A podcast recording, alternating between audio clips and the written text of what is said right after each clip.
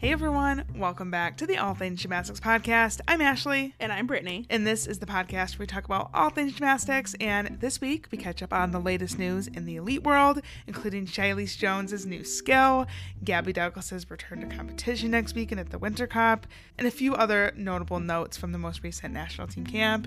We also talk about some of the highlights from week six of NCAA gymnastics, including Talladega notching the first ever win for an HBCU gymnastics team, the Florida Gators putting up their season best performance, and our thoughts on who has a shot at the NCAA championships as we sit at the halfway point of the season. So we hope you enjoy. Okay, so we're going to start with some elite news. I feel like we haven't talked about elite gymnastics in a hot second. So, number one, everybody needs to stop what they're doing and go watch the Gabby Douglas video that dropped on Inside Gymnastics YouTube channel, as well as the article on Inside Gym's website brought to you by yours truly. Ashley did an amazing job on the article, and I feel like the YouTube video we knew was going to get more attention just because there's clips of Gabby Douglas training, and it's also just a video interview, which might be more. I don't know if engaging is the right oh, word. Oh, totally. Like I would so compelling. I would so much rather sit down and watch a five minute video than sit down and read something that's going to take me ten minutes to read. I totally get that. But the story was really well written. Thank you. I'm very proud of it. Honestly, it's one of my favorite things that I've ever written. Yeah. Um, and of course, I have to shout out the team. I couldn't do it without Christy, who's my coworker at Inside Gym, and then also Brittany, who came with and filmed all the videos and is like the visionary behind the actual video. Like I do a lot of the actual editing, but Brittany's the one that's like, that's got to come in here. That clip's got to go out there. You got to have this music and have it fade in here. Like Brittany just has like the vision. It comes to me like instantly sometimes, and it's Yeah. kind of iconic, I will say. I think that's definitely your inner volleyball girly 15 coming out. I think we've joked about this on the podcast before. That's long story short. Brittany and I, back when we were kids on YouTube, we had um like channels where we like edited videos for fun. that's like all we did was make montages. And it was like our favorite thing in the world. And I think I was gymnastics fan 14 and Brittany was like volleyball girly 15 or something because she was like trying to be like, I'm like versatile. Like I like more than just gymnastics. So she had like a volleyball username, even though she was totally a gymnastics fan. And I didn't even make the volleyball team. No. I just changed it to that because I was trying out for the volleyball team. she was just like trying so hard to be different and it just didn't work out. Gymnastics is where her heart was and that's where she was meant to be. And then fast forward, you know, 20 years later, she's the visionary behind this lovely Gabby Douglas video. well, thanks for the shout out. I do appreciate it. well, I don't want to sit here and act like it was all me. Like I definitely couldn't do it without you and with Christy as well. Mhm. Um it was definitely a team effort. So, And I think it's something that we're just really proud of. oh, totally, 100%. Like I'll always look back and be like that's so cool that we got to do that. Um, but also that it came together like it did and it I don't know, it turned out as well as it did. Normally, when we do videos for Inside Gym, there's always something that we regret. Like, there's something that, like, the camera blurred here, or Oh, you always something happened something. with the mic, or like something with the editing that we ended up not liking. yeah, like we did an interview, well, it was about a year ago now, um, with Grace McCallum when we went to Utah, and the camera was just like a little bit too far down, so it kind of looked like we were basically like underneath her eye level. But I feel like it wasn't noticeable in You didn't really think anything of it until you get back and you look at the footage and you're like, And you're well, like- that doesn't look like super great. Like, it's not the end oh, of the shit, world. Like, I probably should have had the camera up a little bit more. yeah, so you learn something every time. right and we're not professionals like we i especially ashley kind of went to school for this type of thing but like i did not at all Mm-hmm. so all of this is completely new to me it's just stuff that is self-taught and it's very trial and error so and it's I really feel like- rooted in our like deep seated passion as children. yeah. Obviously the love for gymnastics was always there but we always had this like passion to edit videos. And i just remember now we're getting off topic sorry but i remember being like kids trying to edit on windows movie maker which is like most basic ass program. Like you can't do anything on windows movie maker. And then we did the Jordyn Wieber feature when we were like 16 years old or something but we had mm-hmm. somebody else on youtube who was like a well-known like youtube montage maker at the time edit the video because we didn't have the software. We didn't know how to do it like at all. I mean it's just crazy to think that like now we do know how to do things like that and just to have something that like you're super super proud of. I don't know. I love it. And i think who it is too. The fact that it was gabby douglas and it's this big moment where she's returning to elite competition and she doesn't do a lot of interviews. So i think when you look at the bigger picture it really puts into perspective like just how big of an opportunity this was. Yeah. Really for both of us. hmm So And I'm just so excited. grateful. I'm so excited that it's finally out. Finally got permission to release it to the world. That's a whole thing. But anyways, I'm sure by now most people have probably seen the video. But if you haven't, go look because there's a lot of training clips. Gabby on bars and beam. That's all we saw when we went to practice. And what you see in the video is what she was doing aside from um, she was doing chow halves and then she was also doing double layouts off bars, which we saw her doing, but just were recording at the time. Yeah, that was what she was doing when we walked in. So obviously we had to get set up and you can't just like walk in and immediately start filming. Like you have to say hi to people, you have to introduce yourself, you have to like establish yourself. Right, you can't just like run in the gym with your camera and like the lens is already on, like it's in, it's ready to go. It's like all the settings are set. You just run like, straight in without saying hi to anyone and start recording. Right. So by the time that we actually were in a position to start filming, we had missed that little portion of her bar warm up that day. But we made do with what she did do, and she did. She looked great. Yeah, so she's working Healy Lane to Pike Jaeger, which is a new combination. She's never done Pike Jaeger, and I don't think in competition she said that she's ever done the Healy to Lane combination either. So she's trying to do all three. Did confirm that in the video. She's not connecting all of that. Like she's doing Healy Lane, and then she's doing Lane to Pike Jaeger. But the goal is to do Healy Lane to Pike Jaeger. So keep your eyes out for that. Um, she was also doing a switch half to ring jump on beam, which is also new. I thought that was really nice. Yeah. We've seen her training a double layout on floor. That was not something that we saw when we were in, but the day that basically all of this news broke that Gabby was going to be competing at Winter Cup, she posted a video on her Instagram that included a double layout. Yeah. And she says she has a very mysterious floor routine. So we're going to get to see that at Winter Cup because she is doing all around at Winter Cup. And I'm imagining we didn't see her do vaults as well when we were in the gym, but I'm imagining she's probably going to be doing the Yurchenko double. I would think, but then it's like watch her come out with an Amanar. Right. Who knows? she looks great though. She looks super fit. Sorry. she looks super fit, um, stronger than ever. really just consistent. Even. Yeah. Like in the gym, she hardly made a mistake. Everything that she did, technique wise and execution wise, was absolutely flawless for the most part. And I do think we talked about this, if it was last week or the week before that, but I, I remember us talking about this. I was just amazed by how quickly she moved through her skills. Like, mm-hmm. whether she was nailing it or she made a mistake and she had to get back up and do it again, there wasn't a lot of standing around. It was like, catch your breath and then go again. Yeah. And sometimes when you're like used to watching like college gymnasts, and this isn't shade towards college gymnasts, it's just the reality of the situation. There's a little bit more like, you know, you take your turn and then you wait five minutes to go. And Gabby and honestly all the elites that day, they were just like, go, go, go, go. Yeah. And doing it, like I said, at a very high level, which I thought was really impressive. We don't often get to watch elite gymnasts train, like hardly ever. Yeah. So to be able to see that many high level elite gymnasts training and doing so, like I said, at a very high level, very clean gymnastics, very consistent gymnastics was honestly just really, really impressive.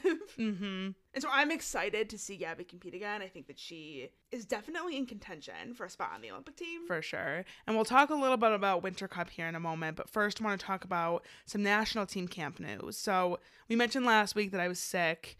Um, unfortunately, I couldn't go to national team camp like I was supposed to, but my coworker went, and of course, all the other media was there, so we got a lot of updates from camp.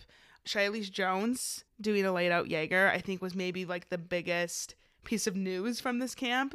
No one knew that she was training that skill, and she has so many potential eponymous skills that she could do. We've seen her in the past, like when she was like a tiny little baby junior elite, she was doing um, one and a half twisting double back, which hasn't materialized in like recent years.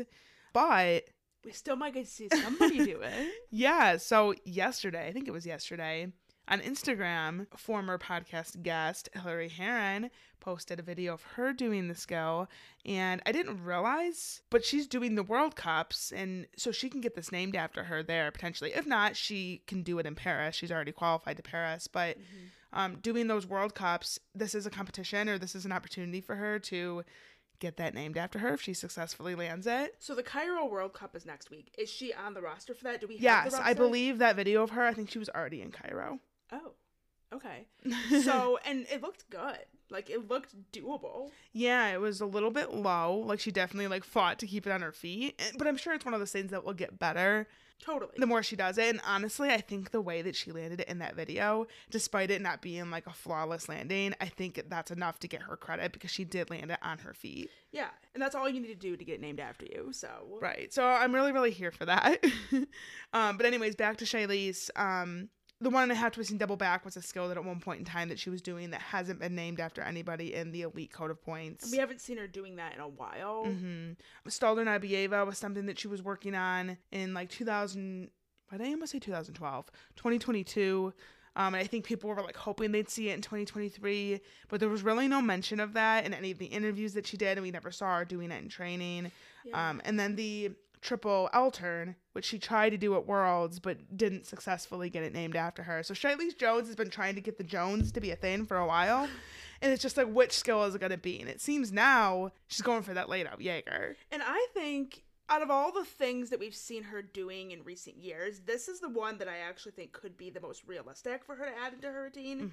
Um, I felt like she had a pretty good body position in the air. She kept her legs together when she caught the bar again. I think there was a little bit of leg separate leg separation when she released the bar, but it was very minor, not noticeable from the side where the judges are sitting. Right. Um, like I said, she kept her legs together when she regrasps. Was regrasps? I said that weird, which is the most important thing. Um, and then also got pretty good height on it as well. So I felt like she did it well. And that's a challenging release for somebody who's as tall as Shilese is. Yes. So- no, absolutely. I think her doing it also in an Olympic year is kind of a good sign. Like, I don't think you're throwing skills in an Olympic year that you don't have intentions of doing. Right. Like, you're not playing around at this point. Yeah. No, I think that that could materialize. I also still think it's possible that the Stalder Nabieva could materialize as well. You think? Like, I think that there's a possibility that in that bar routine, she could do both. And that's fair. I mean, to be clear, like, she has never said that she has ditched the Stalder Nabieva.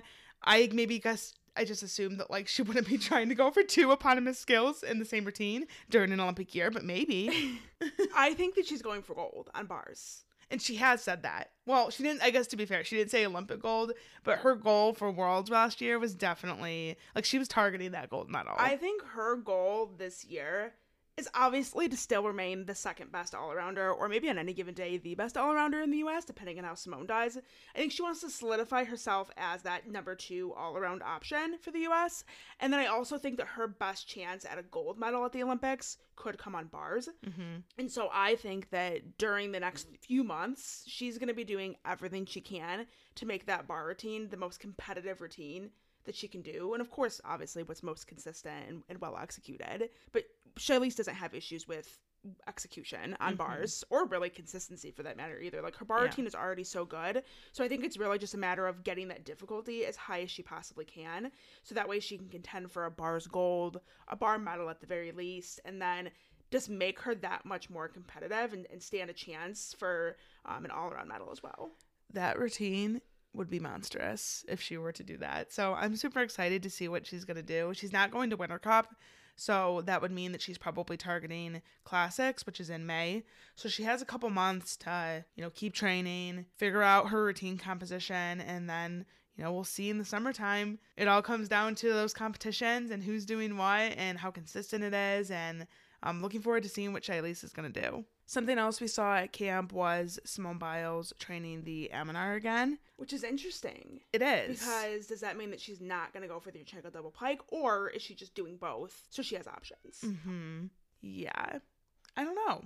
We'll have to see. I mean, I think that the Amanar is maybe potentially less risky, but I don't know. I mean, at one point in time, I know she said that Laurent said that he was like still kind of afraid of the Amanar after what happened in Tokyo. Yeah. So honestly, I didn't really think that we were ever going to see it again. But, you know, as long as she's feeling confident with it and mentally she's in a good space, that vault was just so good, so superior. The landing was always there. The technique is obviously great.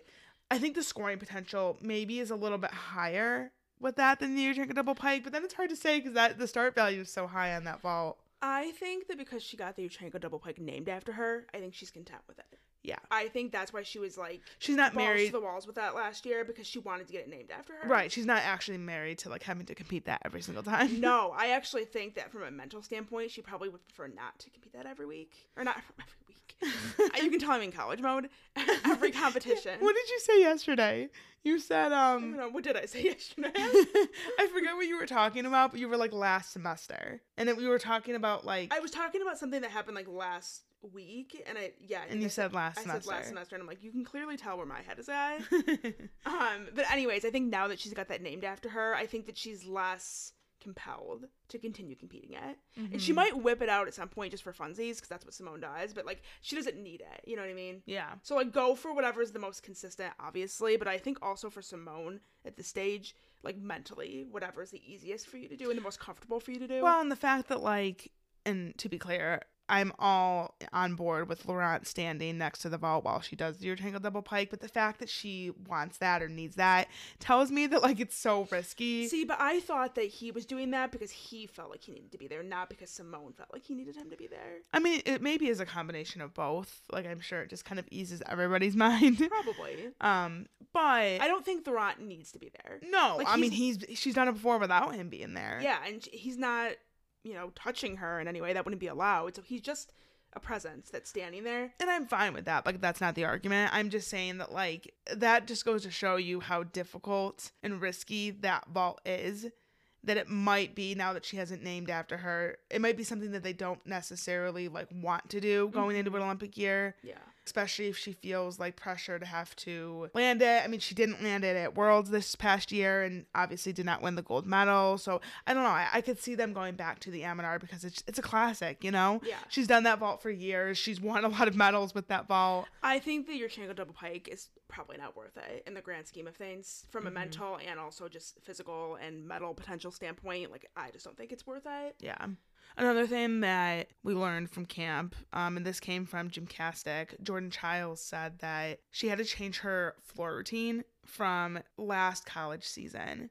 Okay, so she was talking about last college season. I believe so. okay. Because her- she completely changed her routine. The routine that she competed during the 2023 NCAA season was different than the elite routine she did in 2023. And 2022, she kept her college routine. It was the same music and it was mostly the same dance, but she like toned it down a little bit. hmm Um, Which I personally think is crap.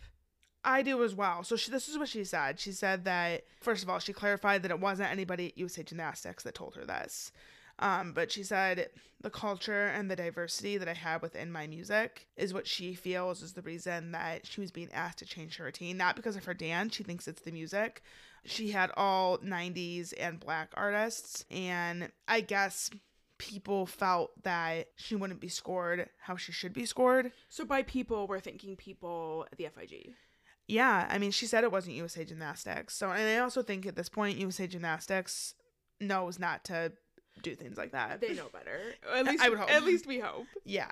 Um. So yeah, I think it came from somebody probably at the FIG, and yeah, just not cool. I love Jordan's routines. I love the music. I love the dance. I love the performance. Yeah, the presentation, it's so her. And I think it's unfortunate that she can't be like her true authentic self. And it kind of feels like there's someone dimming her light a little bit. Mm-hmm. Well, and there's nothing in the code of points that says that her music or her choreography, like the style of it, is against the rules, which as it should. Like there should not be a rule that says that, but it's the fact that there's not a rule that says that she can't. So then it's like, why are you So basically then telling her that she's not going to score well, Then it's a matter of somebody's opinion.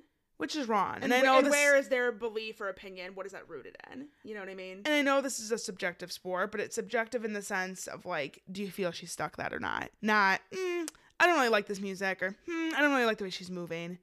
Right. You know, and it's just annoying because Jordan is one of the best performers and one of the best dancers, period. I don't care what anybody says, you're mm-hmm. elite or college. Like, Jordan Chiles is elite.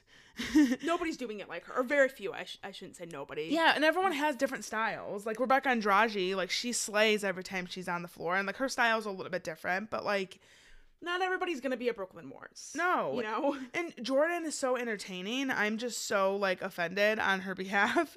And it seems that she really like tried to fight for it, but in the end was not successful. So that's a big bummer and a big L for the FIG. And her elite routine was great. It year. is. Like I still loved it. Like it was great because everything that Jordan does is great.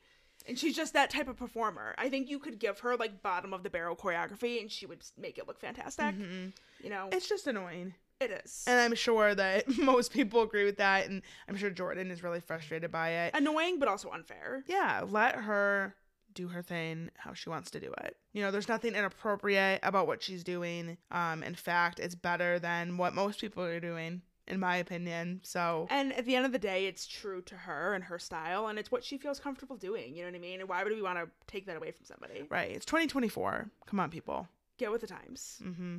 Okay, so moving into Winter Cup, I think the biggest thing that people are going to have their eyes on at this competition is the return of Gabby Douglas and also Trinity Thomas. Also, Brody Malone, if you pay attention to men's gymnastics, he's also making his comeback at this meet. But um, just for us, you know, focusing on the women, Gabby and Trinity are, you know, going to be maybe the stars of the show in terms of like the attention. And I think a really big opportunity for both of them to make a splash on the elite scene. I think the fun thing about Winter Cup is usually the quote unquote top athletes aren't competing or they're not doing the all around. Right. So it does leave more opportunity for someone to kind of sneak in there and get on the podium or just for somebody who's making a return. In years past, you know, Laurie Hernandez, this time it'll be Gabby Douglas, Trinity Thomas.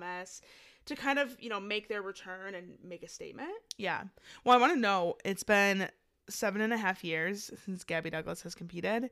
Um, and it's been almost a year since Trinity Thomas last competed, but it's been a little over four years since she competed at the elite level. So, it's gonna be really exciting to see how they do. Um, you mentioned like this competition not having usually the biggest names. Um, no Simone, obviously, no Shilese.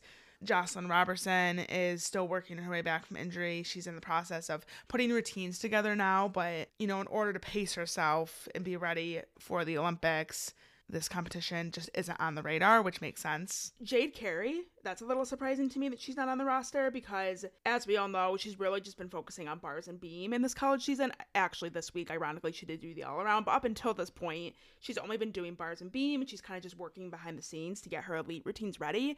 And so I kind of thought this was a good opportunity for her to kind of re, I don't want to say maybe reestablish herself. I don't know if that's what I'm trying to say, but she didn't have the best elite year last year. It didn't mm-hmm. end well for her. I feel like she wasn't performing the way that we would expect her to or, or think that she would.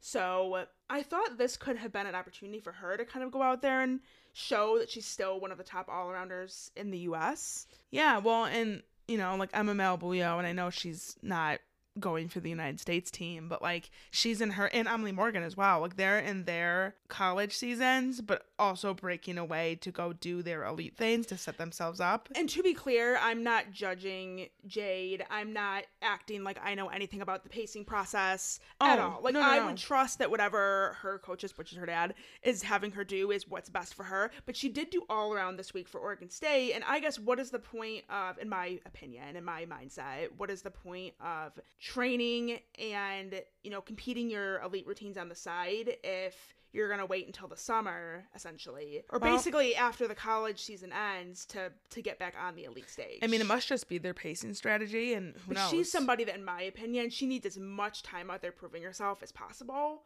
compared to somebody like Shilese or you know what I mean like, there's some athletes out there that are a little bit more established and they can afford to sit this one out um, Jordan Chiles Jade Carey Gabby Douglas Trinity Thomas those are all athletes Skye Blakely I think They kind of have something to prove. they do. And so that's what I think is maybe a little bit interesting about Jade's strategy with this.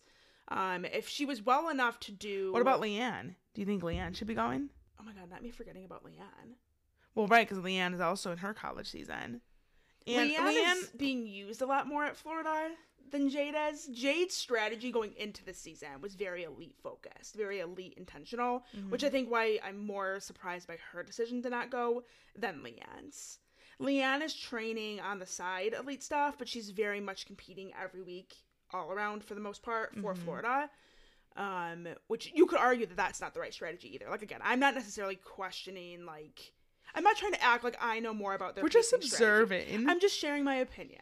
I, I think I was expecting Jade to at least be doing something at this Winter Cup because she is somebody who is fighting to make that Olympic team, and I think she is in a position where she has more to prove than maybe some of these other athletes. As far as the world medalists go, um, Jordan will be there. Skye Blakely will be there. Um, also, Kamara Williams, rising star, who's most definitely going to be one of the best recruits in the class of 2026. Her gymnastics is amazing. She is somebody that, from watching her level 10 career so far, my thought has always been, why are you not elite? like, well, she said, here you go. I am now. yeah. And I don't think that She's- she's. I mean, watch her prove me wrong. She could totally pull a Jade Carey in 2017 and like go from level 10 to relevant on the international. Or Kayla stage. Williams back in like 20, two- 2019, 2009. 2009. Yeah. It does happen. like, we So it- cannot act like this doesn't happen because it does from time to time. So I could be eating my words, but I don't feel like with all of the talent right now in the U.S., I don't think she's actually going to, you know, being like super strong contention for the Olympic team or anything like that. Um, maybe if she's doing really, really well, could maybe find herself at Olympic trials, but I think even that is going to be tight competition. Mhm. It's a Um, tough field. But you know, it'll be fun to watch her and see how she scores on the elite stage. Yeah, I'm excited to watch her in Elite. I'm just excited to watch her in general. She's somebody for the 2026 class, like you said. I'm very much like eyes on where she's going to go, what school is going to snag her, because I think she's going to be a superstar in the future, no matter what she does. hmm We heard a rumor too that Avery Neff was also training elite. So I don't know if this is confirmation that she has changed her plans. Yeah, she's doing level 10 competition so far this season. And I think if she had any elite aspirations for this year, she probably would be at the Winter Cup. So I don't necessarily think that Avery Neff would be successful as an elite. I think it's like a nice idea in theory, but I think when it comes down to it, she doesn't have the difficulty in her routines to really be able to actually contend. no, for sure. But you know, sometimes it's just fun to like watch people try to go elite. You know what I mean? Yeah, it's Sometimes it's fun. well, it's more opportunities to see them on a bigger stage. Level Mhm. 10 stuff, we don't actually get to see that often, besides Nastia Cup. So, no, I'm with you. Like, the more people that do elite, the more we're exposed to their amazing gymnastics. Um, other like people that are going to be competing at Winter Cup, Winter Cup. Why? Speaking is hard today. It is. Wow. like, sometimes it's just hard, yeah. you know? Today's one of those days. Um, first year Wiener seniors. Did you say Wiener Cup? I said something of the sort. Great. also competing at the Winter Cup is first year seniors Hezly Rivera, Jayla Hang, and Simone Rose. They still feel like I was just about to say that. I'm like, aren't you guys like? Isn't this your first year of elite? They How literally feel like they just turned junior. Yeah. know? Yeah, well, they're seniors. Wild. Yeah. So I mean, I'm looking forward to seeing you How know they- how they're gonna fit into the picture. Yeah, kind of where they measure up. And particularly with Jayla, obviously getting injured last year at the national championships, um, seeing like what she looks like, if she's going to be doing all around, if there's going to be any upgrades. Definitely some other people to keep your eyes on. Okay, so do we want to talk medal predictions? Yeah, let's do it. okay, so I have not seen other people's predictions. Like normally, and I'm, I'm sure as it gets closer, people will start doing this, but normally, like I see what everyone else thinks on the internet, and that can kind of like cloud your. Or influence your opinion. yeah, yeah. Cloud Um, your judgment. so I haven't seen like anyone's opinion, so I have no idea like what the vibes are, like what people are thinking is going to happen. But this is what I think is going to happen. And also, me and Ashley have not discussed this prior. As per usual with these episodes, we do predictions and we just both write down our own and then we discuss live on the pod. because it's fun that way. So I'm going Gabby Douglas Okay. for Same. the all around champion. You know, obviously her first competition in a very long time, but I see her coming out and like kickstarting this comeback with a bang. I see her slamming her foot down on the mm. heads of every single person that's doubted her. I think people need to watch out. I would be scared of Gabby Douglas if I was you. Yeah, because I think that she's kind of coming out of nowhere. It seems like a year ago we didn't think that she was training. You know, now we know that she was, but you know, this Gabby Douglas elite return is a very new concept and, you know, trying to figure out where she fits into an Olympic team and who do you take out that you initially had on your team? You know what I mean? In favor of Gabby if that's the route that you're going. I just I don't want to make my predictions for Paris just yet. We'll do that down the line. But um, I think it's very, very good for Gabby. And I know that's wild given that she hasn't competed yet. And we've only seen like bits and pieces of training, but there's just something about her confidence this time around, her attitude this time around, her mindset, and also the way that she looks. Like she just looks so good that she would have to be like botching every single meet that she's at, I think, to not be in contention. I just can't fathom a world in which she doesn't look at the very least just good at Winter Right. I'm not saying that she's gonna be like hundred percent destroying everybody, like not necessarily, but do I think that Gabby Douglas is gonna do the all around at Winter Cup and look good? Yeah, I do. mm-hmm. And I think the potential for her to even build on that going forward is gonna be even bigger.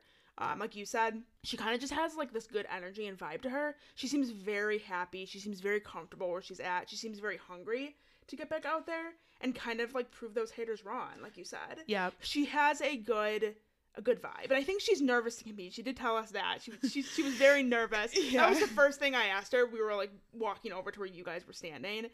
And I was like, "So like how does it feel to be back? Like how do you feel?" And then she was like, "I'm nervous." Like you could tell that she's like Yeah, and during the ah. interview, I asked her if she was nervous to compete, and she's like, "Oh my gosh, I'm so nervous."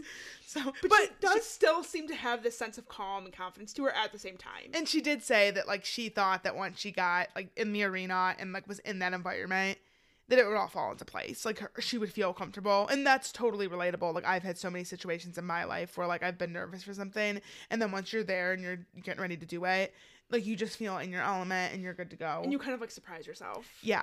So I think she's going to be nervous. Who wouldn't be? totally understandable. Um, but I also think that she's going to get in her groove. And I'm not saying it's going to be a perfect meet, but I think it's going to be a good meet. And I think it's going to be a giant middle finger to a lot of people. that's my hope, at least. Um, so that's my prediction and my hope is Gabby Douglas number one. The rest of this is subject to change, as every competition is. Um, I think it really is going to depend on who all is actually doing the all around. So right now, I'm going to predict as if everybody's doing all around, um, and then make modifications in my mind depending on who who's not. Um, but Skye Blakely, I have right now as number two. Um, she only did bars and beam at Winter Cup last year.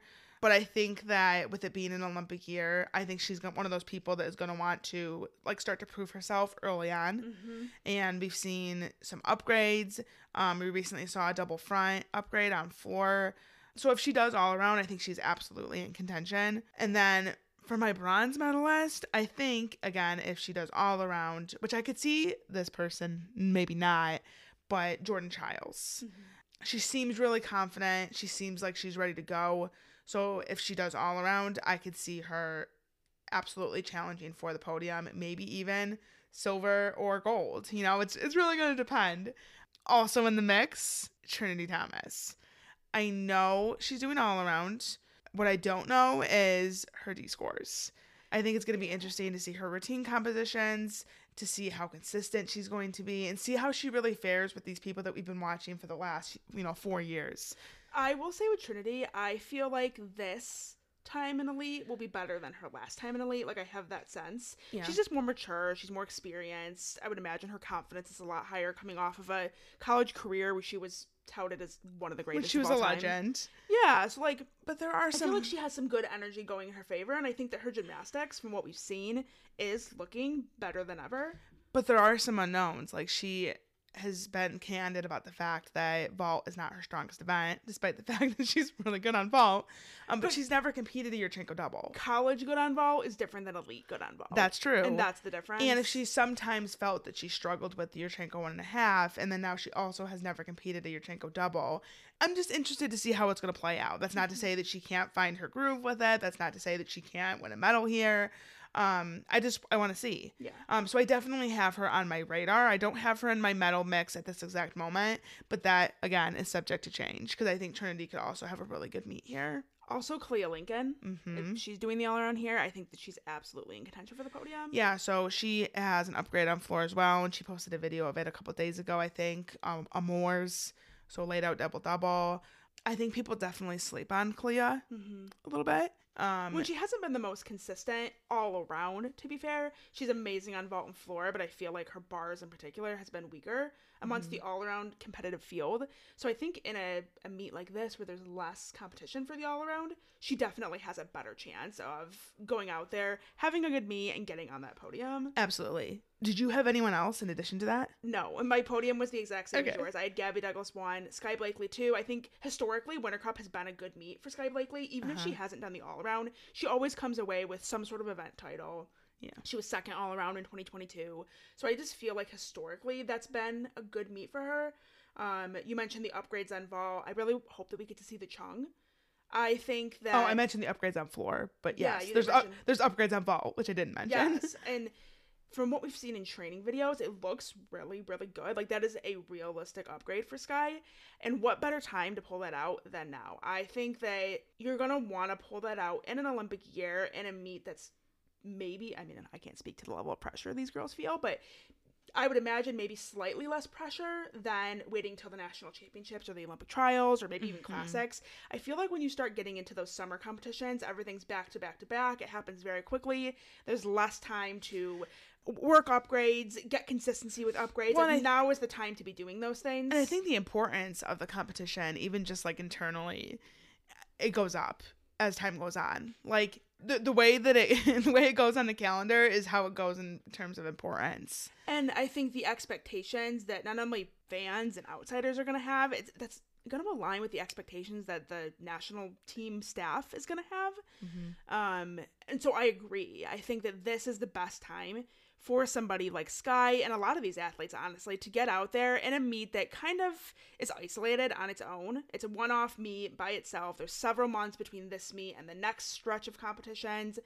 And so it's kind of a good time to just like try things out and see how Yeah. it goes and see where you fall. Yep. And to I build agree. confidence if you do go out there and try a new skill and hit it. You know what I mean? Like Mhm. this just feels like the right timing for Skye, but also that applies for anybody at this competition. So Well, I'm glad that we're on the same page with this. Like, I didn't know if there was gonna be like somebody else that you had in the mix. No, I think that if everybody's doing the all around that we expect to be in the mix, I think that this is roughly how it's going to shake out. And then I also had Jordan Chiles third. I think she's hungry to get back out there. I think she's had time now to rest and heal up and build her confidence, build her routines, get herself ready to be at this point. So I just feel like Jordan is going to be hungry and we already know kind of what to expect from her. Like she's always been good. You know what I mean? Right. Like you kind of can count on Jordan to to do the same thing every time she goes out. yeah, So then it's just a matter of does she have any new upgrades? Does she, you know, is she doing all around? It's, it's those types of things. By the way, I want to mention her motto for the season, which I'm sure everyone has seen by now on social media, but I love it.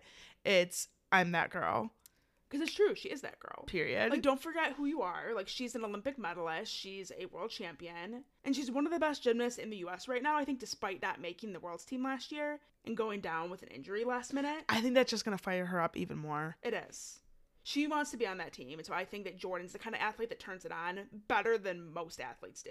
So, mm-hmm. looking forward to seeing what happens. So you can watch the competition on USA Gymnastics YouTube channel, which is a change. kind of weird.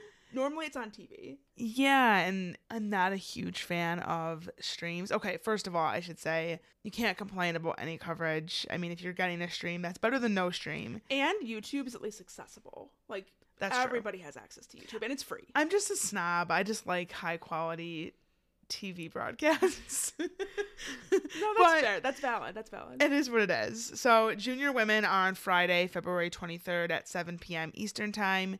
Senior women are the next day on Saturday, February 24th at 1 p.m. Eastern Time. And then the Nastia Cup this year normally is before the competition. Like before it was the American Cup and then now it's Winter Cup. But um, usually it was before the competition and now it's after for whatever reason. So, Nastia Cup is going to be on Sunday at 12 p.m. Eastern Time. I'm not mad about moving the Nastia Cup because I feel like they always had it Friday when college meets Yeah, and you always miss it. and it's so difficult because the Nastia Cup is very much like the college stars of the future. It's where you're looking at the younger division at the Nastia Cup and you're like doing some college recruiting in your head. You're picking out where you think people should go, like what their vibe is. So that's the time to like scope out the next generation of college stars. And it always conflicts with the actual college meets. So Yeah. then it's like you don't watch it live, you have to go back and watch Oh, it. we haven't watched the Nastia Cup live in several years. Mm-hmm. Well, actually, I take that back. In 2022, I was working, so I did watch it live. But yes, you always end up missing. So I feel like on Sunday there's a higher chance that we'll be able to watch it. So Absolutely. That's so exciting. I am here for that. So like some complaints about this broadcast setup, but like mostly no complaints. it's accessible and we'll get to watch lots of good gymnastics. Okay, so moving into our regular scheduled programming where we talk about NCAA gymnastics, we have some takeaways from week six. Starting with Florida. I feel like Florida looked a lot better this week. Yeah, so they had a season high 197850 and I feel like the good thing is is that they still have room to improve. Like Peyton Richards has only done two Florida teams this year. Um, normally she's pretty steady for Florida in not only the floor lineup but vault as well. And of course she can do the other events, but I think that vault and floor would probably be her focus. But we just haven't seen it this season. Yeah. Um, and vault landings is something that we also haven't seen this season from Florida, and I feel like finally this weekend they got the landings. We saw Danny Ferris, the freshman, finally stick her one and a half, go nine nine five, which is totally well deserved. I think that when she sticks, she's the kind of vault that's gonna go nine nine five plus every single time. Like Yeah. that vault is a nine nine five or a ten every single time. Raise your hand if you took her out of your vault lineup in fantasy gymnastics because it wasn't hitting the way you wanted it to. And then, of course, this happens. Everyone raises their hand. We've got two hands up here at least. And the same goes for Chloe Lacourcier, which we'll get to in a couple minutes, I'm sure. But, anyways, yeah. So Danny Ferris, nine nine five. Anya Pilgrim, nine nine on vault. She continues to just be like steady Eddie for them. Leanne Wong got a nine nine two five. Skylar Draser, nine eight seven five. I've actually been really really impressed with her vault. Yeah. She hasn't quite got the solid stick yet, but she's very very close and is putting out a very solid leadoff vault for them. Mm-hmm. So overall, I was extremely impressed. It was a season high 49.475 for them on that event. Bars was a season high for them with a 49.6. They got a 10 from Leanne. So it started a little bit rough and a little bit rocky with Victoria Wynn having to fall early on, but then after that, the team completely rallied. Um, Ellie Lazzari put up a 9925, Anya Pilgrim put up a 995, Leanne got a 10, the first 10 for the Gators this season. So it was a stellar bars rotation. And I feel like Beam and Floor, they still have some kind of weaker spots in their lineup. Not bad, but just, I think, little things that they're going to be looking to improve on as the season goes on. But I feel like right now, Florida is exactly where they need to be. Their scores, we said this last week, and I'll say it again this week because it's still true. Their scores have gone up, up, up, up every single week. Mm-hmm. And this week, I feel like we saw more of what you would typically be expecting from them, especially come postseason. I think a lot of people were really quick to write Florida off right after like one or two or three meets of the season. When I feel like they just needed to build a little bit, they have a lot of new faces in their lineup. And it's not that they don't have the potential to be one of the top teams. I think that they just needed to sort some things out in their lineups. Mm-hmm. And I still think they're going to continue to do that. Like, I don't think these are their 100% lineups. I think there's still a possibility that we'll see people coming in and out. Sloan Blakely is somebody who I think has been very hit or miss, mm-hmm. honestly, her entire career. And I was hoping that this season would be different. And I'm finding so far that she's still kind of that score that you end up dropping in almost every single meet. And it's tough because she can be a huge scorer. Yeah. Like she's totally the kind of athlete that can go out there and give you a 995 plus routine. And she does periodically. but she's been struggling, especially this season, it feels like. She's very hit or miss, um, which Florida is definitely going to want to have ironed out by the time postseason comes. yeah, so like I said, I think with Beam and Floor in particular, I see a little bit more sign of weakness. But because they're building every single week and the people that they have in the lineup seem to slowly but surely be building confidence and getting a little bit better, that by the time postseason rolls around, they will most likely, knock on wood if healthy, have that all ironed out and, and be a, a top scoring team and contending for nationals. Yeah, Danny Ferris, you mentioned, obviously coming through a big time with that ball, but she's someone else who I feel like could get into some other lineups as well, particularly floor. Mm-hmm. Um, so there is room still for this Florida team to grow, which is a good sign. You just want to start to see it falling into place a little bit more. Anya Pilgrim, I know you mentioned her, but I want to give her like a special shout out just because she's continuing to be so steady Eddie for the Gators. Um, she has gone 9825 or higher on every single event all season long so far. Um, and it's honestly actually usually more in like the 99 plus range. I have to say the 9825 because she scored that one time. Oh, okay. So like that doesn't even count. well, I mean, t- I mean to be fair, like that's the lowest she's gone. Yeah. Um, but if you look at Road to Nationals, you'll see she's very consistently like more in like the 99 range. Yeah. Um, which is really impressive for a freshman, and she's absolutely pulling her weight for this team, and I, I think it's awesome. She looks so like confident and calm and like just unfazed by everything. Like nothing is a big deal to her. She'll nail the crap out of routine, and her face is very just like, yeah, I did that. Yeah, like so Next. what? so I love that for her. And like you said, as a freshman, it's very, very difficult to find a freshman that's going to be able to come in, do the all around, consistently score above 9 9, and do it every single week with confidence. Mm-hmm. It is very hard to find a freshman who is able to bring that to your team right out the gate. yeah, the impact that she has had has been huge already. Freshman of the year, in my opinion. you know, I honestly I would say so as well. Lily Smith might rival. She hasn't been as consistent. no, I don't think she's. No, I think. Anya, Anya Pilgrim is the freshman of the year, in my opinion. Nobody is consistently doing That's it as well as she is. That's fair. And Florida needed her to step in with the loss of Trinity and Kayla, and she is doing exactly what they need her to do. True. Period. She has nothing to say to that. How about UCLA? They I- looked good. yeah, I think actually, despite not having Chae Campbell or Nya Reed, they looked pretty good. I cannot lie. When I saw their lineups posted on social media, I was like, oh no, here we go. Well, because they needed a road score. Yeah, they did. Because NQS kicks in after next week, I believe. Mm-hmm. And UCLA is one of those teams that they're kind of high in the rankings right now because they've had some higher scoring home meets. But when you look at their road scores, they don't score as well on the road as they do at home. And there's several teams that that applies to. But that means that when NQS kicks in, if they don't start scoring higher on the road, they are going to drop in the rankings while other teams are going to rise in the rankings. So they're at risk of that happening to them. I think we were all quaking in our boots a little bit when we saw no Chae or Nya, which, by the way, sounds like it's just a precautionary thing. Thank goodness. yeah. But you know, they posted a one nine seven four two five, which really is not bad at all for a road score without two of your stars. Yeah, they had a season high 49.45 on bars. Bars has been a weaker event for them this season, and I think that was important to see, knowing that Emma is going to be gone for, believe, the next two weeks because mm. she's going to be going to the World Cups. I'm still nervous though because they've been trying out Alex Irvine. She's done two bar routines this season, and she's fallen both times that they've put her in the lineup. You have Emily Lee, who has been in the lineup before but does not score very high. Yeah, so she did one bar routine this season at the Sprouts Collegiate Classic or whatever it is, um, and she got a nine six seven five. And then last year she was in and out of the lineup, mostly not in the lineup, but did have a career high of nine eight seven five. But otherwise was kind of more consistently in that like nine seven seven five to nine eight range. Right. So you're looking at taking out Emma Malabuyo, who is a consistent, for the most part, 9 9 type of score for UCLA, and you're replacing it with somebody who does not have the highest scoring potential.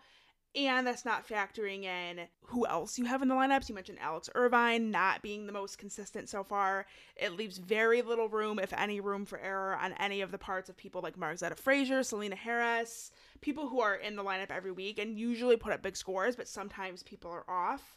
You know what I mean? Yeah. So I feel like that bar lineup is not going to have really any room for error two weeks in a row. And you could say the same about Beam because Beam was also a shaky event for them. It was it was fine. They got through it, but they ideally, especially if they want to start getting higher road scores for their NQS, they're going to need to start getting higher scores on bars and beam. Both of which are shaky events, and both of which they rely pretty heavily on Emma Malabuyo to pull through for. Mhm. So that'll be interesting to see. So they they did it. They did it here, but I still think they're going to need to continue to do it, and they're going to need to be even better. I would say going forward. I agree. Selena Harris, gotta mention, she had herself a day. She got a 10 on vault, a 995 on bars that I actually felt could have gone 10 with some of the 10s that we've seen this season. Yeah, for sure. I think that normally like amplitude is something that she could improve, but that's one of those deductions that like do you take or do you not take? Like it's not that bad. Like it's not like she's getting no height on the double layout dismount. Um so therefore I think depending on the judge like they could go 10 for that routine. Yeah, 995 is not like 995 is fair. I just think when I was watching it, I was like, oh, like that was great. Yeah. Handstands, great. Dismount, great. Mhm. To me, it was a 10. Um, beam, she got a 995, amazing routine. And then floor, she got a 985. I need her to stop trying to stick two feet her passes. She needs to stop. But she does it sometimes and it's so good. But uh, her chest is always a little bit down, and she gets nailed for it every single time. She needs to stop trying to do that. It's okay to take a step, Selena. We give you permission to take a step. You, the judges are giving you. this permission. is a safe space for you to take a step. It is, and it's fine. And your routine is still going to be great. Actually, I think it would score higher more consistently. So that's my only complaint about Selena at the moment. Because she'll do an amazing routine, and then her last pass, she'll have her chest down because she's like trying to go for the two feet stick. Yeah. She doesn't need to. Just take the step back. It'll be fine. How about the judges and the love that they give to LSU? Yeah. So this is kind of like the hot topic on the gym internet this week. LSU, they scored a 197-625 in their win over Georgia, who also had a, a pretty good meet, actually, I would say. Yeah. But LSU, I feel like they kind of had a mid meet, in I- my opinion. I feel like it was maybe closer to being like a lower 197 performance. It was. I think you can count on one hand the number of stuck landings they had throughout the entire competition. Um, every single floor routine, with the exception of Kiya Johnson in the anchor spot, had one under rotated pass. or two. Some of them had two. or two. Um, most of the beam routines had a noticeable wobble in them, and like I said, throughout the competition, I genuinely think that you could count on one hand the number of stuck dismounts we saw. yeah, well, on bars, they only had one. Alexis Jeffrey stuck her dismount um, and got a 9875. Vol, I think they had one. KJ Johnson, which I think technically she actually did have a tiny movement, but that's being nitpicky. She got a 9875, but I, I think you could argue that was maybe like a tad low just because she's so perfect in the air. I think that vault was low personally, but in terms of like sticks that we saw, nobody else in the vault lineup stuck, No. including Haleigh, who got a 995. Yeah, she under rotated and hopped forward. Um, and then you mentioned floor, like a lot of under rotated passes, but yet managing to score as if they were like nailing routines. KJ got a 9 9, Aleah got 9925, Haleigh got 995. Um, and then Kiya, Kiya had a pretty good routine. She scored 9925. So the scores just don't really match what you're seeing around the country or what you what you should be seeing if judges were actually taking deductions. And I'm just going to be completely honest because this is my podcast and I can say whatever I want on my podcast. And I believe that I can do so in a way that's not like harping on anybody or being un- unnecessarily unfair. In And my- maybe we should preface this by saying, and I feel like this goes without saying, but we're just going to say it anyways. This is not directed at any teams in particular or any athletes in particular. It's about the judges. The frustration is is targeted at the judges, not the athletes and not the schools. No, like I have actually in the years past I have not been the biggest LSU fan, but in recent years, like last year and this year, I've actually gotten on the LSU bandwagon. Like I am rooting for LSU. So this is not coming from a place of like saying that they don't deserve the things that they have or that they're not a good team. I, I think that they're one of the best teams in the country. I really, really, really do. Um, but I also think that they are consistently one of the most overscored teams. I'm not saying that they are the most overscored team. I'm saying that they are absolutely one of the most overscored teams. And I'm also not saying that other teams around the country don't benefit from overscoring. In my opinion, every single top 10, you can even maybe say top 15 if you really want to get down to it, but more so top 10 team has had overscoring at various points this season whether that was individual routines or just like meets in general where you look back and you're like yeah there was this meet should have been several tenths lower so i want to put that out there that this is not just 100% directed at them but i do find that a lot of the time they are one of the teams that is the biggest culprit of it the judges for that team. And it happens at home it happens away um, where I feel like their performance was actually several tenths lower than what they actually saw. Like, for example, last week they went over 198. And it was a great meet for them. But in my opinion, it was still probably like four or five tenths too high. And that's, you could probably actually go more than that. I had that at a high 197. This meet, they're like a, a 197.625. That was a low 197 performance. And so this becomes an issue when consistently you see a team scoring several tenths higher every week than they are actually performing. And then you have teams that are usually it tends to be Big Ten teams, in my opinion. And yes, I know I have some bias, but I, am not the only person that is having this criticism. And people who are not necessarily having a um, a bias towards one particular team or conference are also echoing the same sentiment. So I, I, don't think that it's fair to just chalk me saying this up to bias. I think this is an actual issue that needs to be addressed, and it's been needing to be addressed for a very long time because you're seeing several Big Ten routines across several different Big Ten schools that are actually pretty on par with what we're seeing around the country from Bama, LSU, Florida, but they are scoring several tenths lower. Mm-hmm. Um, as individual athletes, they're scoring a half tenth or a tenth in some cases lower. Um, and that in the end makes the total team score two to three, sometimes four tenths lower than what the SEC teams around the country are scoring. Mm-hmm. And it is a problem. It absolutely is because it impacts rankings, which impacts regional seeding. The problem that I have is just the fact that there are deductions that are standard deductions that you take regardless of who's competing, what school they're from. Like there are deductions that you have to take, and I just don't understand why the judges aren't taking it. Mm-hmm. Like you're telling me that with Haleigh Bryant's 10 on beam this weekend, that neither judge saw the lean when on the front tuck when it seems so obvious to every person watching. How are the, how are the judges not seeing that? Like you would watch that routine and be like, maybe you're willing her to get a ten, but then the second she does that, you'd be like, ah, like not gonna happen this time. But then it actually did happen. And it just doesn't make sense. And you know it's bad when LSU posted the video and they cut out the front tuck. Yeah, and they're doing that probably just to protect Haleigh, which totally. I'm I not... I get it. Like it's not Haleigh's fault. The, the overscoring that she has received is not her fault. But She's it's just an amazing funny. athlete. But that also doesn't mean that as fans we shouldn't be discussing this. Yeah. You know what I mean? And it's you know it's bad though. Like you know that it wasn't a ten. If you even feel like you have to like protect your athlete because people are gonna go crazy if you include this in the video, mm-hmm. like isn't that how you know it wasn't truly a ten? Yeah. Haleigh, of course, went on to have a gym slam because of this. And I'm not mad about the gym slam just because Haleigh has done beam routines in the past that you could argue are worthy of a 10. So, like, with the accomplishment itself, I'm like, go off, queen. And she's the first LSU gymnast in history to actually get a gym slam, which is iconic. And the 14th gymnast in NCAA history to ever score a 10 in all four events. So, and like, she, I'm not mad at the accomplishment. She is so deserving of that. Like, yeah. absolutely. I am more just upset or frustrated with the general implications that this has for particularly the teams that are on the brink of being a second seed, being a third seed, one meet that was egregiously overscored or underscored. You drop it in the NQS and it's like whatever. Like I roll annoying but whatever. But when it starts to become a pattern where you're seeing several teams consistently being overscored by several tenths, and teams that are putting up, for the most part, similar performances are five tenths lower than those teams. Hey guys, this is Brittany here in editing. I was listening to this back and I just now said five tenths. I think what I was actually trying to say was like two tenths, or honestly, anywhere from like two to four tenths, not necessarily five tenths. I feel like five tenths is not accurate to say, and I wanted to clear that up. It creates this illusion that there's more separation than there actually is.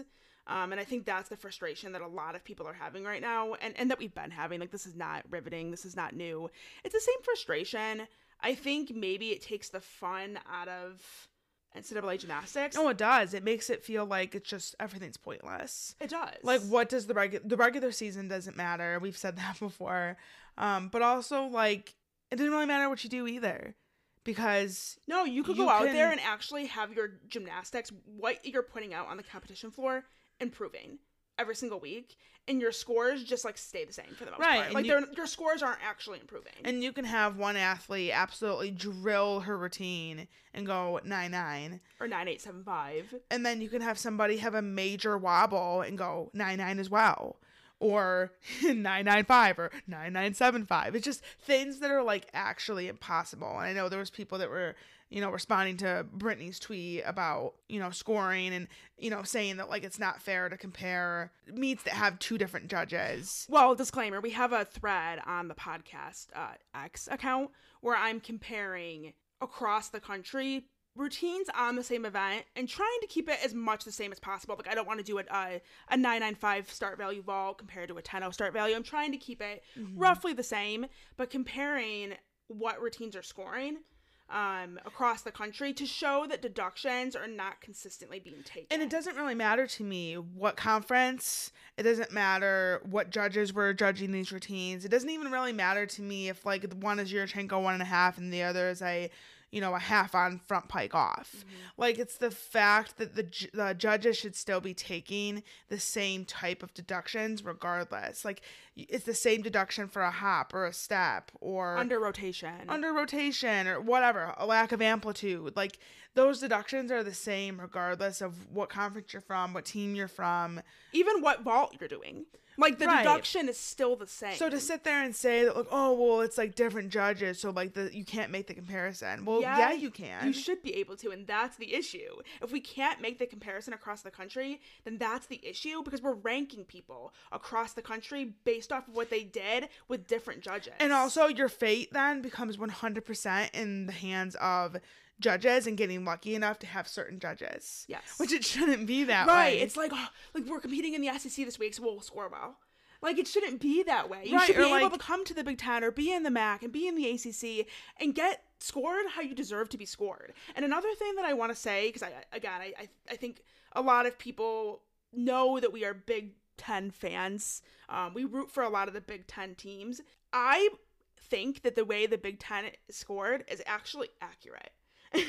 like I'm not trying to say that Michigan, Michigan State, Penn State, Maryland, anybody, Minnesota are underscored consistently. Do I think certain routines are underscored? Yes. But in general, those teams are being scored accurately. Yeah, the the issue is that there's deductions being taken for those teams that are not consistently being taken for the other teams around the country, and that's creating this like illusion that there's this massive distance between a lot of these teams. Um, when I think there's distance between these teams, but is it as big as the rankings would in- indicate? I don't think so. Mhm. You know what I mean? Like LSU, the past two weeks, you probably take off five tenths from both of those performances in those two weeks alone. Right. And And, it would, and it would close the gap It more. would, with NQS kicking in as well. Or if you took like the same scoring that you get from some of these SEC meets and you apply it to a Big Ten matchup, those teams could suddenly, like, if you consistently had those judges scoring, you would see those teams in the middle of the rankings. Judges in the MAC and the ACC and the Big Ten, honestly, in the Big Twelve as well, for the most part, um, they are taking for every deduction they should be taking. If you under rotate a vault and you step back, you're getting deducted for the step and the under rotation. If you have a Tkachev with a little bit of flexed feet and a tiny bit of bent knees, you're getting deducted for Well, that. and like the proof is in the pudding with Audrey Davis on bars. The fact that that girl has still not gotten a 10 on bars, despite having like perfect technique and being very consistent with her routine. Like she nails it every single time. Mm-hmm. But the fact that she has not gotten a 10 on bars, do you want to know why? It's because the deduction's on the dismount. Yep. It's the flexed feet, it's the stagger usually that she has on the landing. Which again, like I just said a minute ago, valid. Could you argue that that should never go 10? Yeah, you should. But Is you she being scored quote unquote accurately? Yeah, she is. But it's not accurate with what's happening around the country, and that's my problem. Because you know, I want somebody to look me dead in the eyes and tell me that Audrey Davis, if she was on an SEC team or one of those top Pac 12 teams, that she wouldn't already have numerous 10s on bars. She absolutely would have multiple 10s on bars. 100%. and like that's something that like I'm not even willing to argue because that's how confident that I am that it would happen. Mm-hmm. Um, so yes, I, I think that we have a problem with college judging. This is again nothing new. We've had these conversations many times, and unfortunately, I think we're gonna have to continue having these conversations. But I also want to say, because of another tweet that I saw, gymnastics fans are allowed to talk about these things and have these conversations. I don't think that we should be telling people, and yes, because I saw this, that them rage tweeting on Twitter or going off on a Reddit thread, that them doing that isn't gonna like it's not productive, that it's not gonna solve anything. Um well, I'm not trying to solve the world's that- problems. That's what I'm saying. Like, I don't think anyone thinks that they're tr- they're solving anything. By No, talking. I'm I just- think we're we're venting and we're expressing frustration as fans, and I feel like that's normal and to be expected. Like, I don't, I'm not vibing with certain groups of people policing the things that people say. Let people be upset. Let people be annoyed because it is annoying. You know, Right. like this is sports. Eh, You know what I mean? Like this is what happens. Fans have opinions. Fans are passionate. It's all normal and it's all fine for the moment. Maybe it's not fine. yeah, I'm, I'm like, like, is, it it- is is it it? fine? Anyways, uh, that's that's the rant. Let's move on to something positive. I want to talk about Talladega having their first win ever, which also makes them the first ever HBCU gymnastics team to have a win. Queens. They did so getting a 1922 and they beat Centenary, but also Alaska, which is a D1 school. Queens. Per. Iconic. Iconic behavior. And also kirsten johnson former podcast guest won the all around. She won vault. She has a one and a half on vault which is huge. She won bars. She has the biggest staccato release that i think i've ever seen in the ncaa um, and she got third on floor. So she had herself a day And also, that team score is a new program record for Talladega and beats their previous best by just over two points. So, Talladega, the Tornadoes, are making some moves. Okay, we're to wrap it up with this, I think. So, on, I forget which one she was commentating, but Bridget Sloan gave her like top eight predictions I guess you could say, the halfway point of the season. And we want to discuss it and then also kind of start to discuss like what we're thinking right now as far as like who's going to nationals, who's on the brink. Yeah, I think it's hard to say a top eight because truly it just comes down to regional seeding. And it's not possible sometimes for all of these teams that are in the top 15 to like advance onto nationals. Mm-hmm. Oh, no, like totally. it's it's not going to happen. Like it, depending on where they rank, it's not going to happen for all of these teams. So I think it's hard to at the halfway point be like these are the top 8 teams like, Right. that I think are going to make nationals. No, it actually is impossible. um, but here's what Bridget had. So she had Oklahoma, Michigan State, taste. Bama, Cal, UCLA, Florida, LSU, and Kentucky. And obviously that's in no particular order. Yeah, I actually agree with her predictions a lot. It's a, it's a solid prediction. I think it was bold to not have Utah in there. Yeah. and I think that people are allowed to have their opinions and their preferences and all the things, like totally valid. But I think at this point in time, Utah has proven to consistently be a top five team this season. Oh, and Utah hasn't missed the NCAA championships, and like I, I don't remember the number. It comes up every year at this at, at that point in the season. it's been a long ass time. They've been like at every single national championships, and that's not to say that they're guaranteed to be at this one. You know what I mean? Like, but of they don't anything. they don't really show signs of like too much struggle. At this point in time, there's more teams that are giving. Are you going to make nationals? And I don't think Utah falls into that category, in my opinion. No, I agree. Also, Okay. I just realized that in what we're about to do, I forgot to include Utah. Did you really? yeah, but it's fine. I can do it on the whim. Okay. So let's talk kind of what we're thinking. So we've broken this down into categories. We have going no doubt. We have teams that should be there. Obviously, this is barring catastrophe for any of these teams. Which catastrophe does happen. Catastrophe happens for one team every single year. So just remember that. yes. Um, and then teams that are on the brink. So teams that are going no doubt barring catastrophe. I think you got to say Oklahoma. Yeah. And I think going off of that whole like big spiel that I just had about scoring, I have to give it to Oklahoma. they are consistently scoring over 198 or very close to it. They are not benefiting from the same level of consistent overscoring as a lot of the other teams around the country. They're just like straight up earning it with their performances. Yep, and someone needs to go out, like Danny Severs. They have somebody in their arsenal, multiple people usually in their arsenal, that just go up and do another 9 9 routine for them. And you almost can't be mad about it. Mhm. You know what I mean? Like Yeah. you you can think that it's boring for the same team to win all the time. But it- I am one of those people. I think it's boring and I don't think it's good for the sport to have the same team win all the time, but Honestly, at this point, I think it's just people hating them because they ain't them. It is. Like, you cannot be mad about the gymnastics that you're seeing. The quality of the gymnastics, the consistency of the gymnastics, the way that they turn it on when they do make mistakes and there's pressure on them. Nobody is competing like Oklahoma is competing. Mm-hmm. And that's cool to see. That's good for them. It must be great to be an OU fan. I don't know what that's like to to have your team just be dominating and not letting up and like it might make nationals a little bit boring in the sense that Oklahoma is probably going to win. Like something bad would have to happen for them to not win. Well, they'd certainly have to have an uncharacteristic performance. and that can always happen, but do I think that's going to happen? No, it's highly unlikely. So, um, yeah, they're they're there in my opinion, no matter what, and I think they're winning for the most part. I would say almost no matter what. Like I would be shocked. Mm-hmm. Cal, I think, is also right there. Um, they've looked undeniable this whole season, and I think are you know they went from being I think it- for a lot of people kind of on the brink of being a team that could make it to nationals to really looking like they're for sure going to do it, barring anything crazy. Yeah, I think they are going to make nationals, and I think their chances of making the final four at this point in time is looking very, very strong. Um, they don't seem to be letting up really, and we're only at the halfway point of season, and I still think there's a lot that needs to happen. We should also note that we're recording this on Sunday before Cal competes. So look if they go out today and get like a one nine two or something. don't please don't manifest that. no, we're not right. responsible for that. Valid though. We are recording this before Denver and Cal compete today, so we aren't aware of whatever happens on Sunday in that competition. But anyways, um, with what we've seen so far, um, I think they've solidified themselves consistently as the second best team this season. I think that gone are the days where Cal is fighting to make nationals.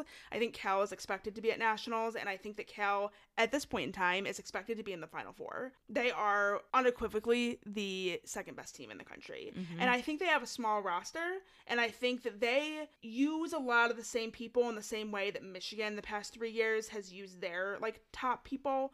So I, I see Cal kind of following that trend of like riding the same people. But I think at this point in time, as long as people stay healthy, um, I don't see why they won't be a top team. Other teams that I think should be there. Um, oh well, I actually have one more that I have. Oh, go no- ahead. No doubt there. I have Kentucky. interesting. I think despite having Cadence Gormley go down with an ACL, Bailey Bond is currently in a boot, with, I think with a sprained ankle, I read, which is not necessarily out for the season type injury, but um, they're another team that I think has been pretty undeniable and um, is continuing to hang in the top five all season long, halfway through. Their routines are finally getting scored at the same level as the other quote unquote top SEC teams.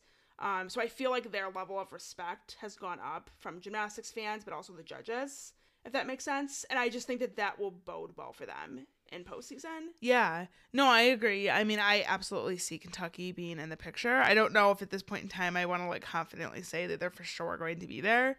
I think that they've been more consistent this season than they have not been. They had an off week this past week, scoring a 19735. They had a little bit of a balancing situation, but I feel like every team is allowed to have that one meet where they're off. Mm-hmm. Like every team does have that meet where they're off. And so Kentucky just picked this week to have that be their week. And a 19735 is actually not that bad for an off meet.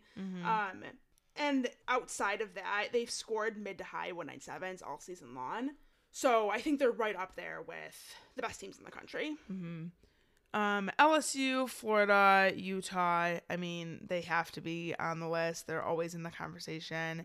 And I think with the gymnastics they're doing right now, even if it's not their 100%, I think it's still enough to have the faith and the confidence that, you know, they're going to put themselves in a position to make it to nationals. Yeah, I think if healthy and like you said, kind of barring anything cas- catastrophic, I think that Florida, LSU, and Utah will be there. Yeah.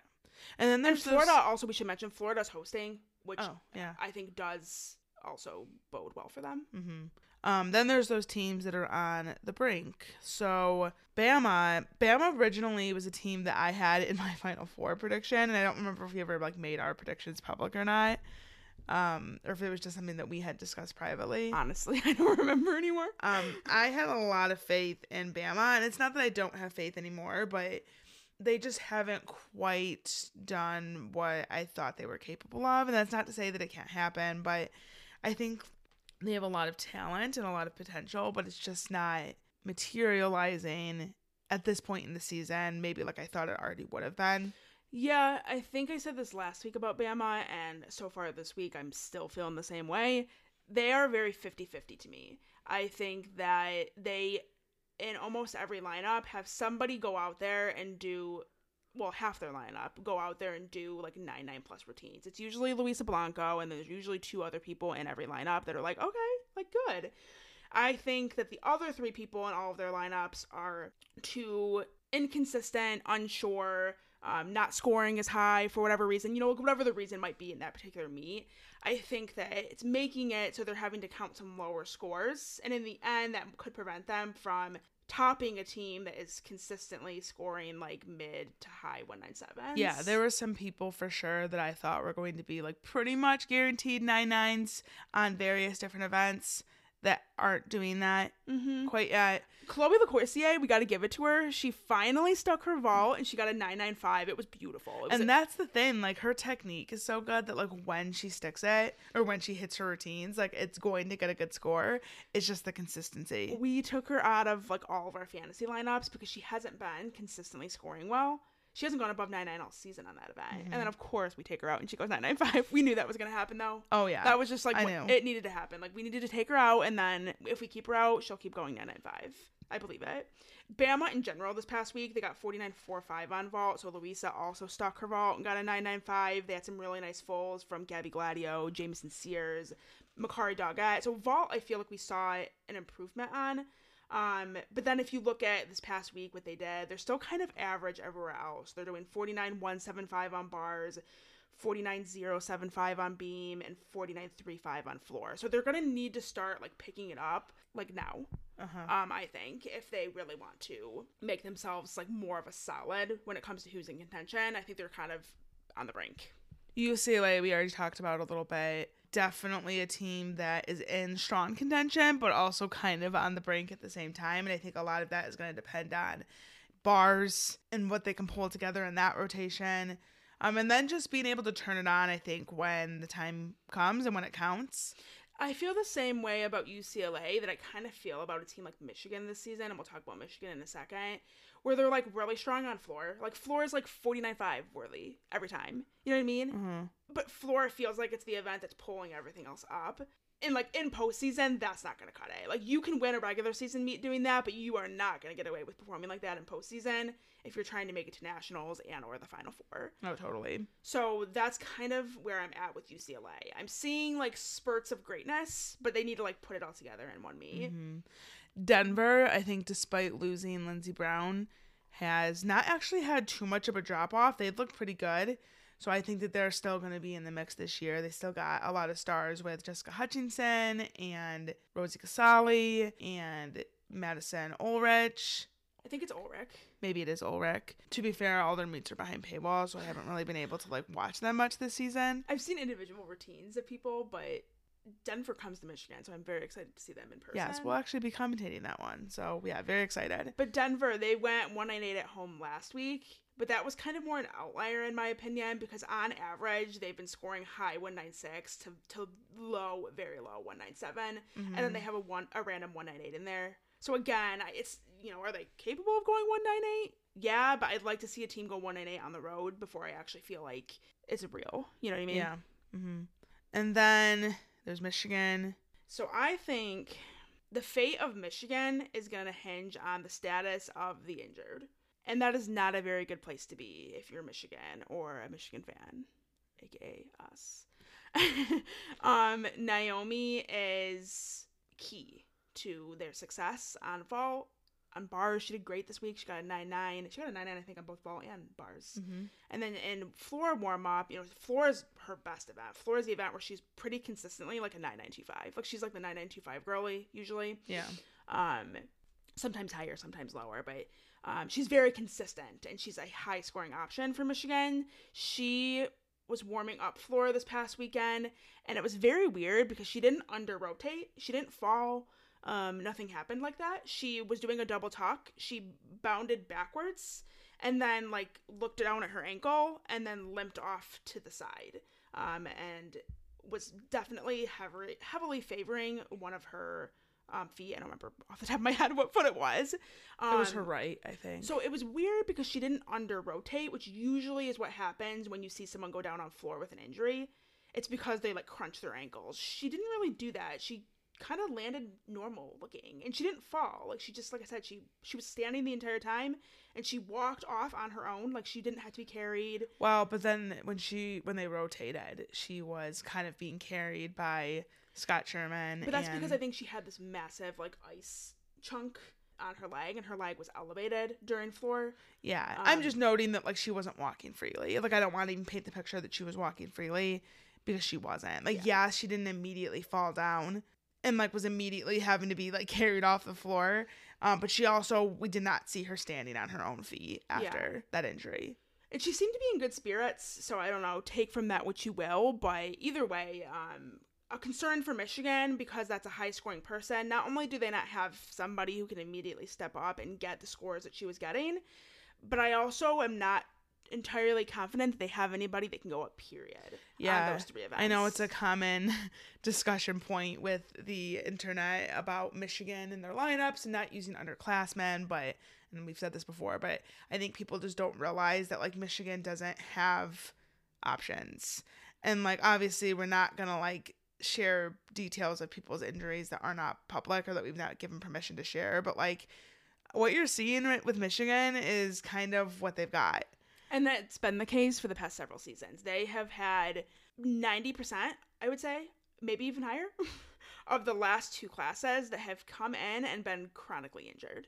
Yeah. They essentially have not had un- healthy underclassmen the past two seasons. Um, and now we're seeing the impacts of that because the only people that they have had and that so far this season they're really continuing to have are the upperclassmen who have been healthy. Um, not only healthy, but they're the ones that score high and are- anyways. are, also so- the most consistent. But like the people that I think Michigan was hoping they would have at this point, like the, Michigan knew that they were going to lose Natalie Wojcik and Abby Heiskell and, and Nico Kulos.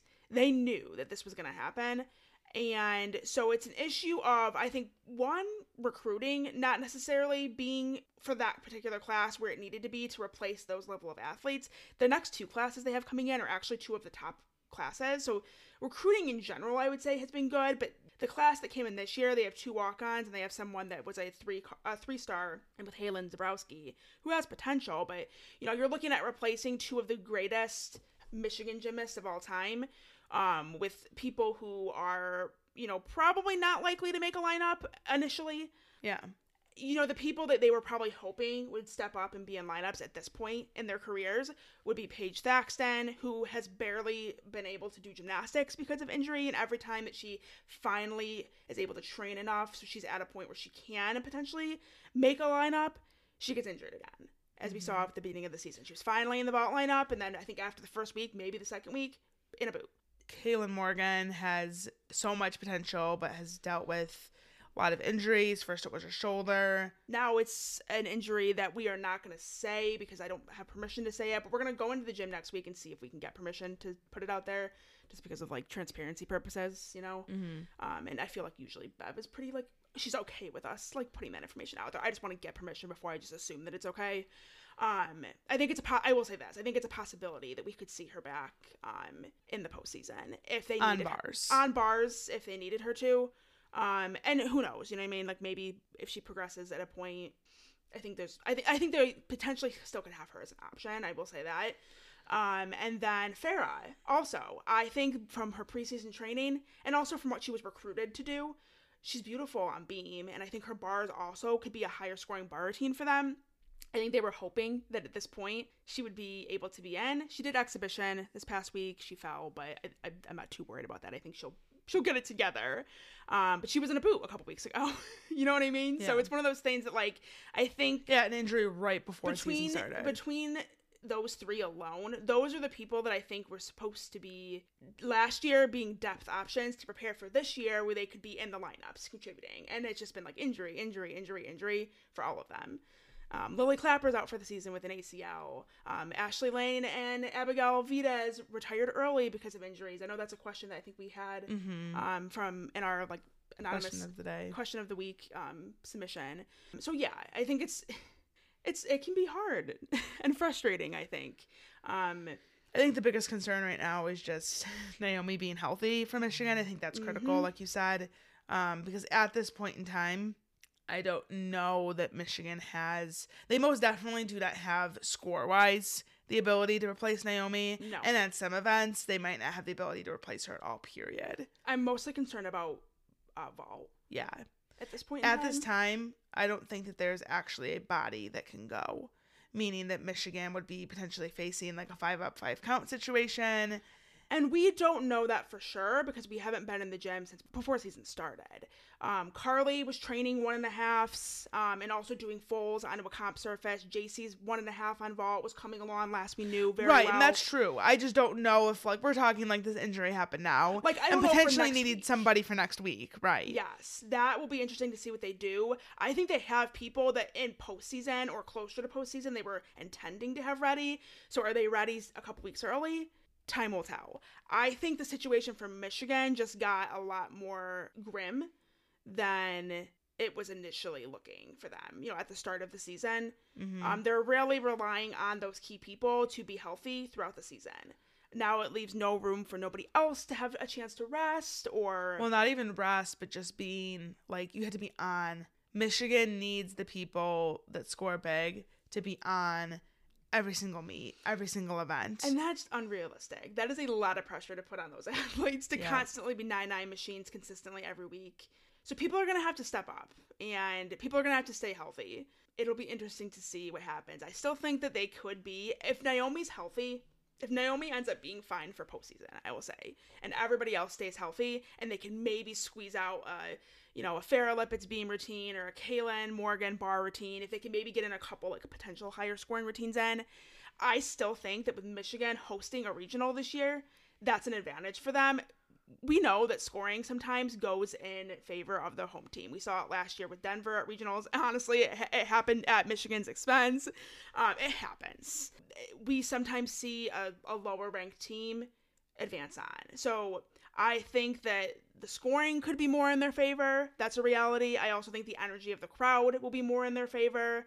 I think to really be in contention, though, they're going to need everybody to be healthy. So I really think at this point in time, it hinges on the status of a couple people. And like I mm-hmm. said, I, that's not a very comfortable place to be in if you're Michigan. Mm-hmm. Michigan State, of course, is another team that's on the brink. They've been looking phenomenal this season. Obviously, a week ago, they beat Michigan. And so far, every time they faced Michigan this season, they have beat them. And last season in the regular season as well. And we knew that this was going to happen. That was a prediction that we had that, again, I don't remember if like we actually talked about our predictions publicly. But, you know, I knew that Michigan State was going to be on fire this season and had a really good shot at making nationals. Mm-hmm. And I think that they're so far, they're living up to it. Yeah, and they don't seem to be letting off the gas. They do seem to get, for the most part, better every week. I still think there's areas they can improve. I still think they need to do more stuck vault landings if they really want to contend with the top teams. They're at a point right now where they have Sage Kellerman, who's the number one vaulter in the country, by the way.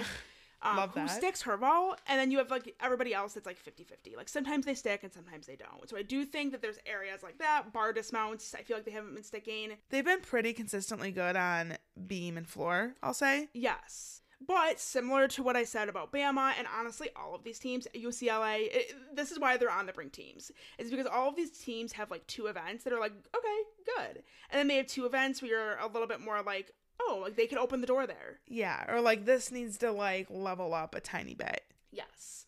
So I think MSU is right in that category as well. I think that out of all of these teams so far that we've mentioned, they actually stand a better chance health wise and also just depth wise what they have on their team. Yeah. I think that what we're seeing so far is that they are maybe having a better chance out of all of these teams. And really, it's because they have the depth. Michigan State, it's just a matter of the consistency, like Mhm. getting confident and getting consistent. But they have so many people ready, waiting in the wings Mhm. that could go in if need be. And that's something that not all these other teams have. UCLA doesn't. I don't think Bama does at the same level. Michi- Michigan- Michigan certainly doesn't. Yeah. So it's going to be an interesting postseason. I also have Mizzou and Auburn in the mix as well. I think they are less in the mix hmm um, than a UCLA, Michigan State, Denver, possibly Michigan. But like still good enough to where they warrant being considered. Arkansas as well, which we'll get into in a second because that's our question of the day or question of the week.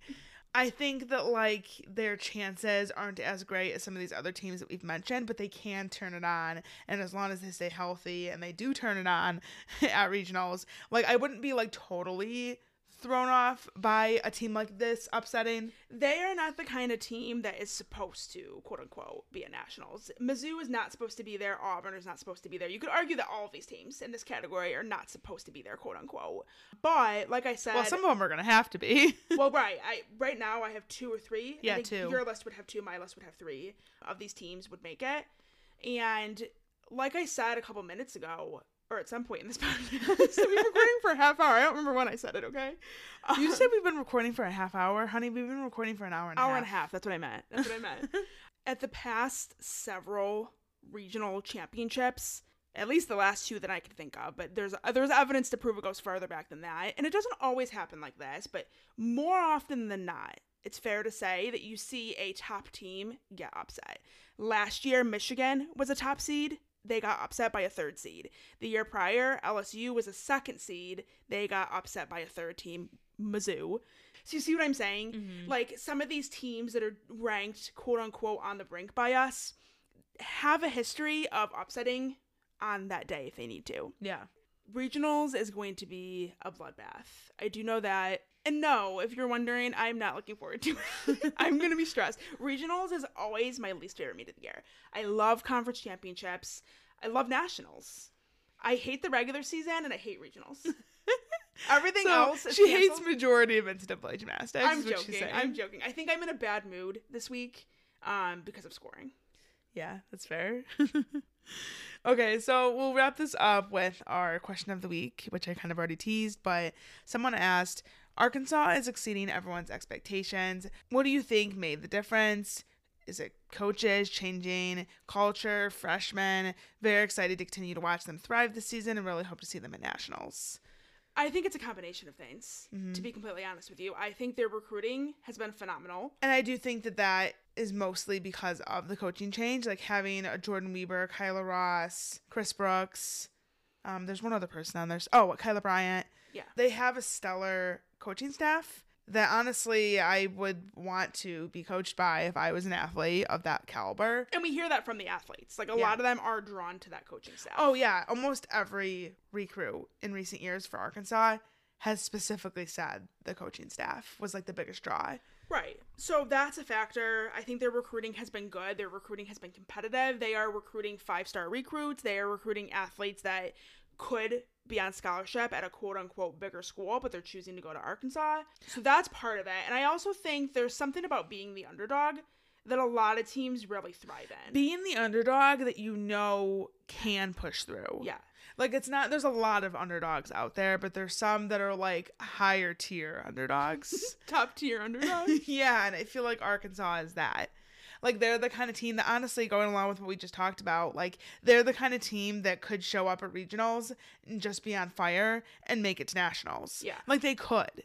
Um, you know, honestly, they're in that conversation of being on the brink as well because they've they've looked great this season. They've had their ups and downs. I actually think that you could argue that they are in the same scoring category as a lot of the Big Ten schools. And, and it seems like the, the lower ranked SEC schools, where they get scored like more accurately in comparison to the other top Pac 12 and SEC schools. Mm-hmm. Last week, for example, Arkansas had a good meet up until Beam where they had a count of fall. And then last week they had a count of fall on bars as well. So they've had some mistakes, but like I think what they're doing in general actually looks pretty good, but they're being scored really harshly for the little details, which is something that they're going to have to work on, but uh, it's also not entirely their fault because it's just what's happening with scoring around the country.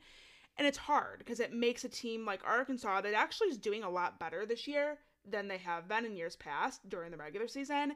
It creates the illusion that they're more behind than maybe they are Mhm. with some of these other on the brink teams. But I think Arkansas is going to continue to rise. They have some stellar recruits coming in in the future. Um, and it's a school that has the resources. I mean, they they have this nice training facility. They just got this like beautiful renovation of their locker room. They're in the SEC. They have you know the support. They have the fan base. All those things like they don't matter, but like let's be real, they do matter. Yeah. Like those things do contribute to how a team performs, how a team carries themselves. And um, I think Arkansas is like going in the right direction with everything.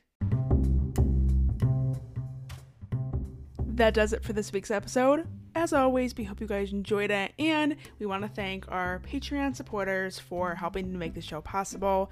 You guys are seriously the best, and we appreciate all your support so, so much. With that being said, we hope you guys have an amazing week, and we'll talk to you next week. Bye. Bye.